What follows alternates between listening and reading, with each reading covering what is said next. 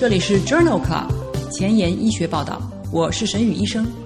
每周五天，每天半小时，只讨论最新的顶尖专科文献，介绍给感兴趣的同行们。Journal Club 是双周刊，分十个专科话题，这一周五天分别是心脏科、呼吸科、消化科、神经科和内分泌科。别忘了关注公众号，订阅我们的节目哦。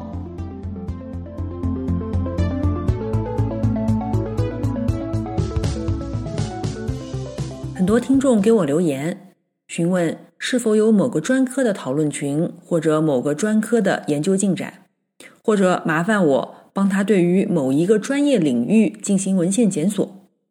首先，特别感谢这些听众朋友对我节目的喜爱，对我文献检索能力的肯定。但是，作为一个人的团队，每天介绍十二篇文章，从选题、选稿、搜索文献、翻译、整理。录音校对到发布宣传都是我一个人，至少要花六七个小时的时间。精力所限，我实在无法一一满足你们的要求。今天我想花几分钟时间聊一下节目和讨论群设置的初衷。顶级期刊非常喜欢团队合作的文章，编辑们非常清楚，大多数的医生过于关注自己的领域，团队合作十分难得。比尔盖茨曾经说过。世界需要更多的博才，因为专才已经太多了。即使你不是博才，如果你能把学科之间的点连起来，这种连接的能力也是十分珍贵和稀有的。这就是为什么我把我的节目分成了十个领域。我的意图是让一个专科医生听十个专科话题，而不是每一个专科医生只听自己的专科话题。每天接收一点点不同领域的影响。逐渐习惯从其他领域的角度去思考问题。其次，搞科研要有创新的想法，创新来自于灵感，灵感来自于对大量高质量文献的积累。通过来自多领域的信息刺激，创造力才能被激发出来。我知道的，你有时候会有一个想法，但是没有查文献，所以不敢说出口；查了文献，又觉得大海捞针。好不容易查到了文献，发现别人已经做过了。重点是，如果每天你听我的节目，每周六十篇高质量的文献，每年就是三千篇顶级文章，渐渐的会发展出一种对好课题、好设计的直觉，也能感觉出什么是顶尖杂志编辑们喜欢的课题。听 Journal Club，目的就是让你通过大量的持续的接触。推断出编辑到底喜欢什么。总之一句话，我的意图是让一个人听十个节目，而不是十个人听十个节目。嗯，废话少说，我们的节目马上就要开始啦。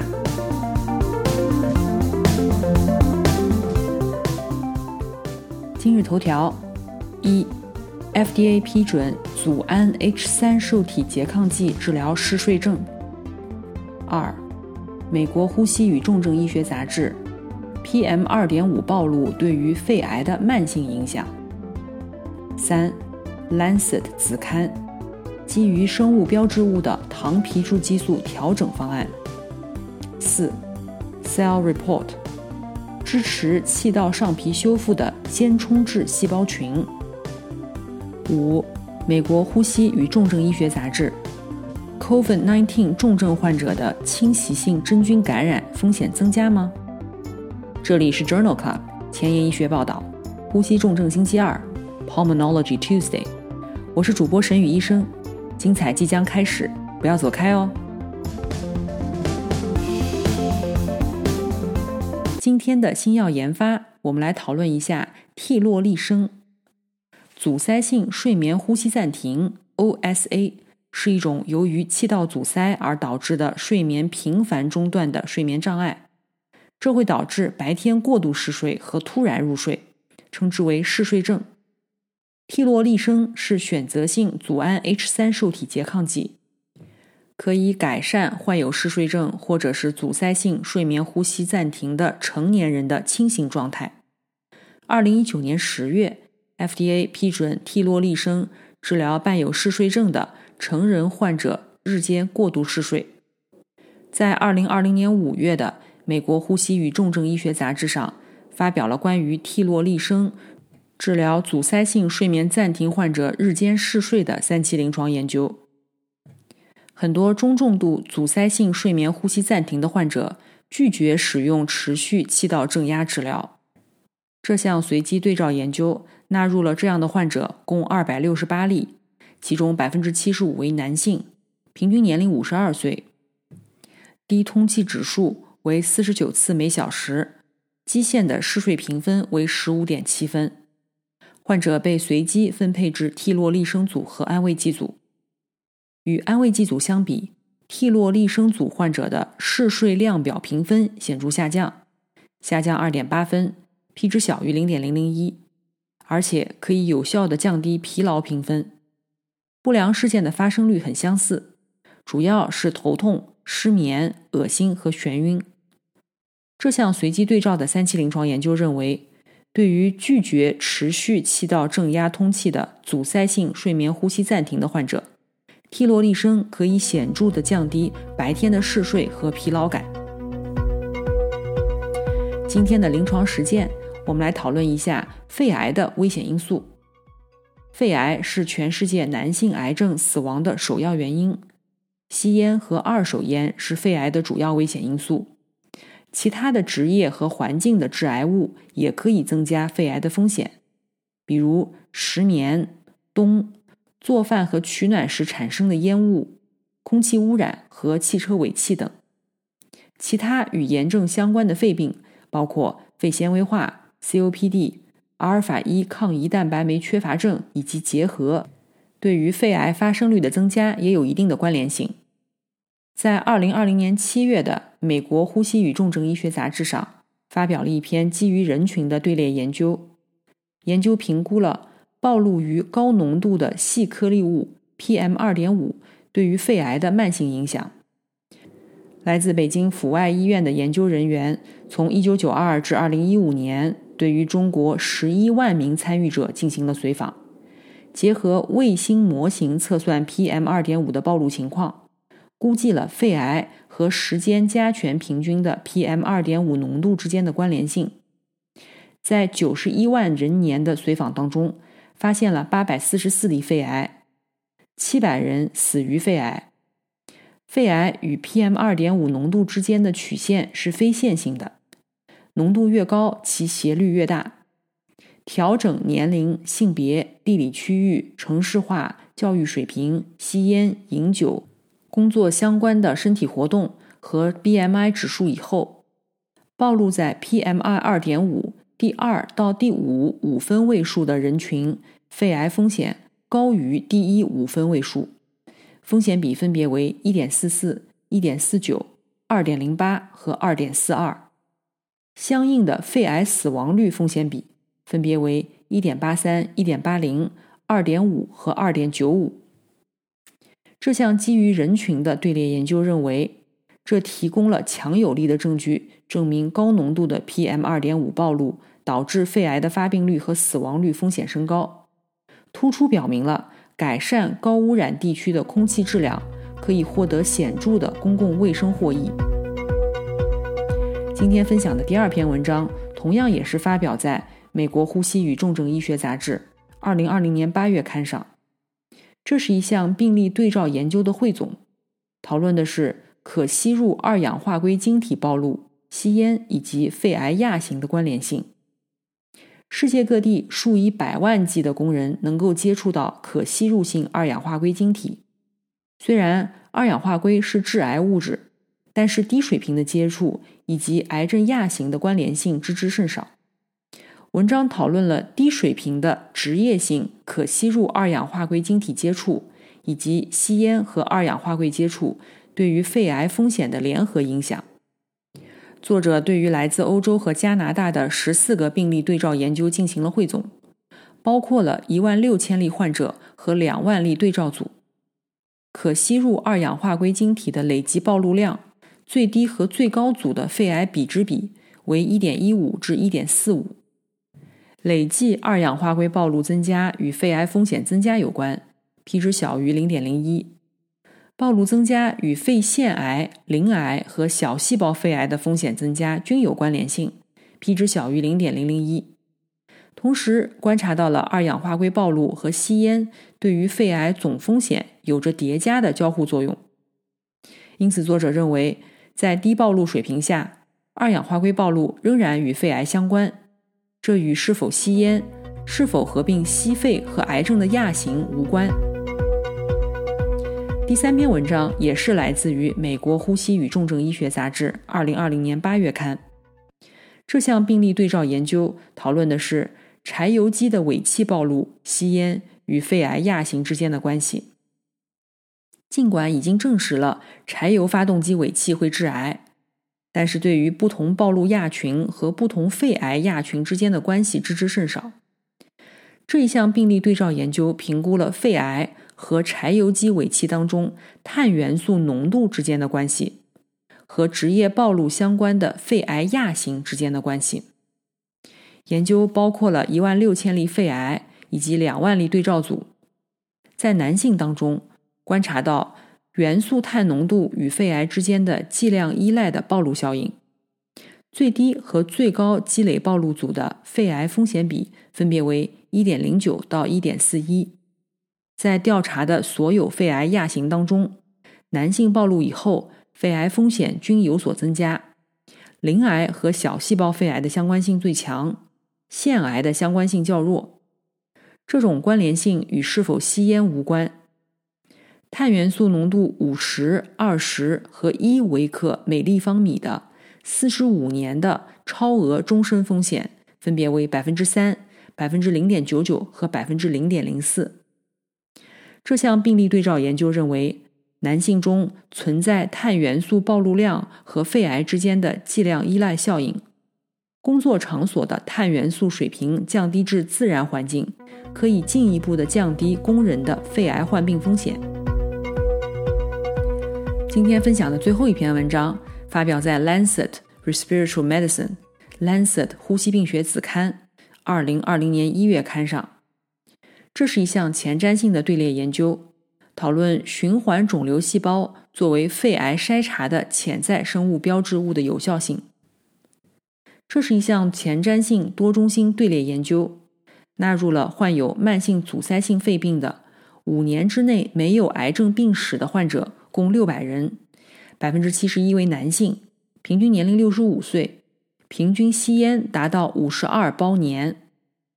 研究的目的是测试利用上皮癌细胞的大小分离循环肿瘤细胞技术是否可以作为肺癌筛查的生物标志物。在基线时，百分之二十九的参与者在 CT 中检测到了肺结节，百分之三被诊断为肺癌。随访一年时，有百分之三的参与者新诊断为肺癌；随访两年，有百分之一的参与者新诊断为肺癌。循环肿瘤细胞检测对于肺癌检测的敏感性为百分之二十六点三，而且不能预测肺癌或者是肺外肿瘤的发展。这项前瞻性队列研究认为，利用上皮癌细胞大小分离循环肿瘤细胞的技术不适合于肺癌的筛查。今天临床实践的第二部分，我们来讨论一下哮喘。哮喘是一种抑制性的疾病，特点是慢性气道炎症。患者具有呼吸道症状的病史，比如哮鸣、呼吸急促、胸闷和咳嗽。这些症状随时间改变，并且严重程度也存在变化，伴有可变的呼气气流受限。百分之七十五的患者在七岁之前被诊断出来。很多儿童在青春期前后哮喘症状缓解。但是数年以后可能复发。有三种特殊的哮喘综合症，一般在成年时发病，他们是职业性哮喘、阿司匹林敏感性哮喘和嗜酸性粒细胞性哮喘。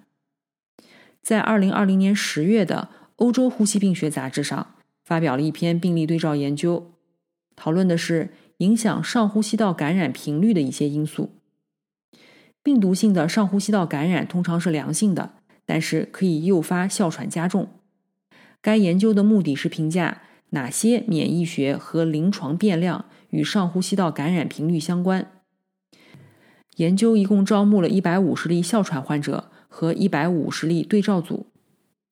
研究发现，有哮喘病史的人每年感冒的次数更多，分别为三次和两次。透样受体七基因基线表达较低，p 值等于零点零二。有意思的是，在女性中，中性粒细胞计数升高、年龄小与感冒频繁发作独立相关；但是在男性当中，透样受体七的基因低表达和浆细胞样树突状细胞的标志物高表达与感冒频繁发作独立相关。哮喘控制不良与透样受体八基因低表达以及肥胖独立相关。这项病例对照研究认为，哮喘、年龄、炎症标志物以及外周血当中抗病毒免疫与频繁感冒有关。有趣的是，感冒频率相关的变量在男性和女性当中是不同的。今天分享的第二篇文章发表在《Lancet 呼吸病学子刊》二零二一年一月刊上。哮喘治疗指南建议。增加糖皮质激素的剂量来控制症状，减少病情加重。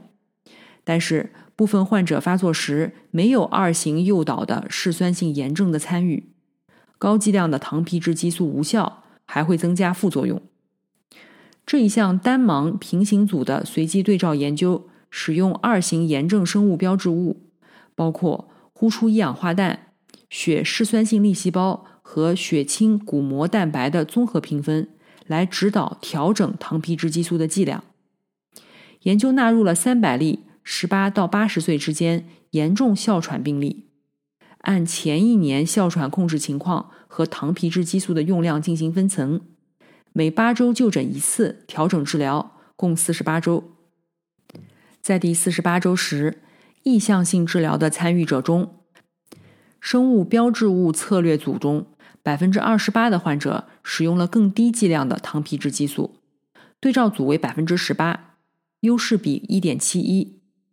遵循研究设计方案的参与者当中，两组使用更低剂量糖皮质激素的百分比分别为百分之三十和百分之五，优势比达到十一点四八。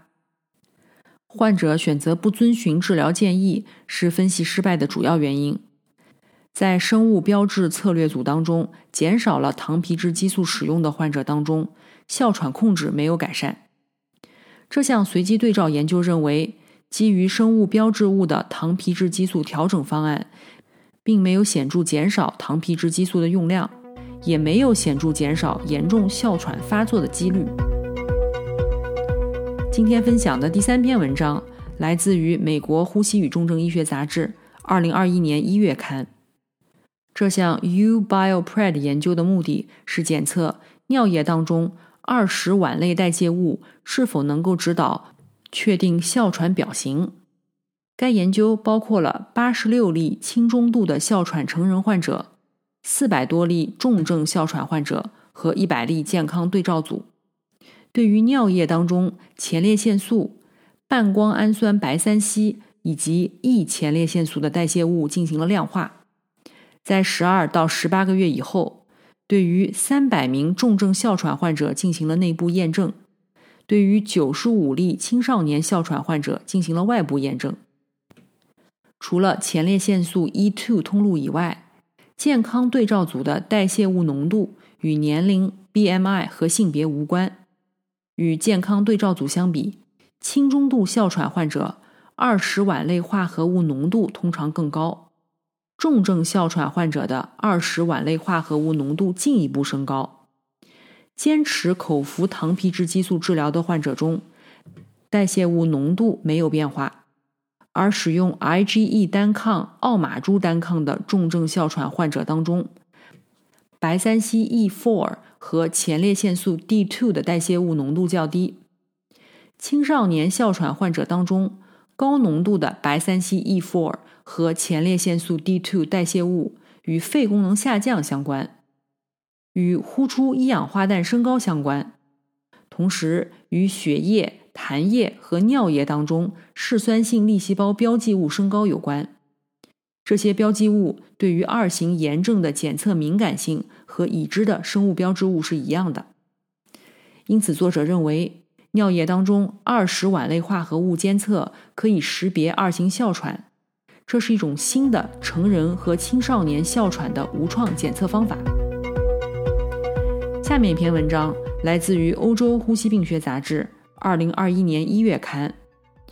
这是一项横断面多中心研究，目的是鉴别中重度哮喘患者当中根据肺外特征区别的不同亚型。文章招募了二百九十六名中重度哮喘患者，对于参与者的身体活动、久坐时间、哮喘控制和人体测量指数、肺功能、心理健康等进行了评估。研究确定了中重度哮喘患者的四种亚型：一、控制良好且积极运动；二、控制不佳且久坐不动；三。控制不佳且肥胖、抑郁和或焦虑；四、控制很差而且久坐不动、肥胖、抑郁和或焦虑。哮喘加重的几率与久坐时间、女性性别和焦虑成正相关，而积极的运动则使住院风险下降。这项多中心横断面研究认为，诸如缺乏运动、肥胖、焦虑、抑郁等状态。与哮喘的预后差相关，而且与哮喘的控制密切相关。今天的交叉学科板块，我们来讨论一篇肾内科与呼吸科交叉的文章。这篇文章发表在二零二零年八月的《美国肾脏学会杂志》上。阻塞性睡眠呼吸暂停可能通过缺氧、炎症和氧化应激与 CKD 的发展相关。该研究的目的是讨论社区睡眠心脏研究、动脉粥样硬化风险当中阻塞性睡眠呼吸暂停以及其他睡眠特征与 CKD 风险之间的关系。研究一共调查了一千五百例参与者，平均年龄六十二岁，中位随访时间十九年，发现严重的阻塞性睡眠呼吸暂停与慢性肾脏病的风险增加相关。风险比为一点五一，在调整了体重指数以后，风险比降低至一点零七，无统计学意义，没有其他与 CKD 事件相关的睡眠特征。这项 ARIC 研究认为，阻塞性睡眠呼吸暂停与 CKD 风险增加有关，在调整了肥胖等因素以后，这种关联性不再显著。考虑到成人当中阻塞性睡眠呼吸暂停与 CKD 的高患病率，进一步的调查是十分必要的。今天的前沿医学板块，我们来聊一聊支持气道上皮修复的间充质细胞群。这一项基础研究发表在2020年12月份的《Cell Report》。组织再生需要干细胞、组细胞。及其周围生态位的协调和动态重塑。虽然上皮细胞的可塑性在许多组织当中已经得到了很好的探索，但是在生态位中，细胞的动态变化仍是未知的。来自温州医学院第一附属医院的研究人员和德国吉森大学的科学家合作发现，在耐损伤后的肺修复过程中。一群血小板衍生生长因子受体阿尔法 （PDGFR 阿尔法）阳性细胞出现在了非软骨传导气管生态位上。该生态位通常被气管平滑肌所填充。这个细胞群，作者称之为支持修复的间重质细胞群。与传统的平滑肌细胞不同，这种间充质细胞有助于上皮修复。对于细胞的基因表达分析表明，这种支持修复的间充质细胞表达低水平的气管平滑肌细胞标志物，但是表达高水平的促再生标志物人纤维细胞生长因子十 （FGF10）。类器官共培养显示，这种间充质细胞能够支持棒状细胞的生长。这项基础研究认为。气管生态位中间充质细胞功能多样，很有可能与慢性气道损伤性疾病相关。今天的 COVID-19 板块，我们来聊一聊 COVID-19 重症患者真菌感染的风险。文章发表在2021年2月的《美国呼吸与重症医学杂志》上。COVID-19 患者合并侵袭性真菌感染的风险是否升高尚不清楚。这一项多中心的队列研究纳入了法国五个 ICU 收治的145例 COVID-19 重症患者，平均年龄55岁，以男性居多，百分之六十八超重，百分之五十七合并高血压，三分之一合并糖尿病，少数患者存在侵袭性真菌感染的危险因素。所有患者均接受了有创机械通气，一半采用了 ECMO 生命支持。研究者对于呼吸道样本和血清样本进行了真菌培养，半乳甘露聚糖、贝塔葡聚糖和真菌 PCR 检测，百分之四点八存在疑似侵袭性肺部霉菌感染。这些患者的死亡率很高。多因素的分析表明。接受器官移植的患者合并真菌感染的风险要更高，风险比为四点六六，P 值等于零点零零四。在百分之十七点二的患者当中，观察到了真菌实验假阳性，以及和临床无关的真菌定值。这些患者是不需要进行抗真菌治疗的。这项多中心的队列研究认为，在没有先前使用免疫抑制剂的患者当中。严重 COVID-19 感染相关肺部侵袭性真菌感染的风险较低，尤其是曲霉菌感染。今天就聊到这里。如果你真心喜欢我的节目，现在就去转发分享吧，像我一样，免费的将知识传播给需要的朋友。明天是消化肝胆星期三，精彩继续，不见不散哦。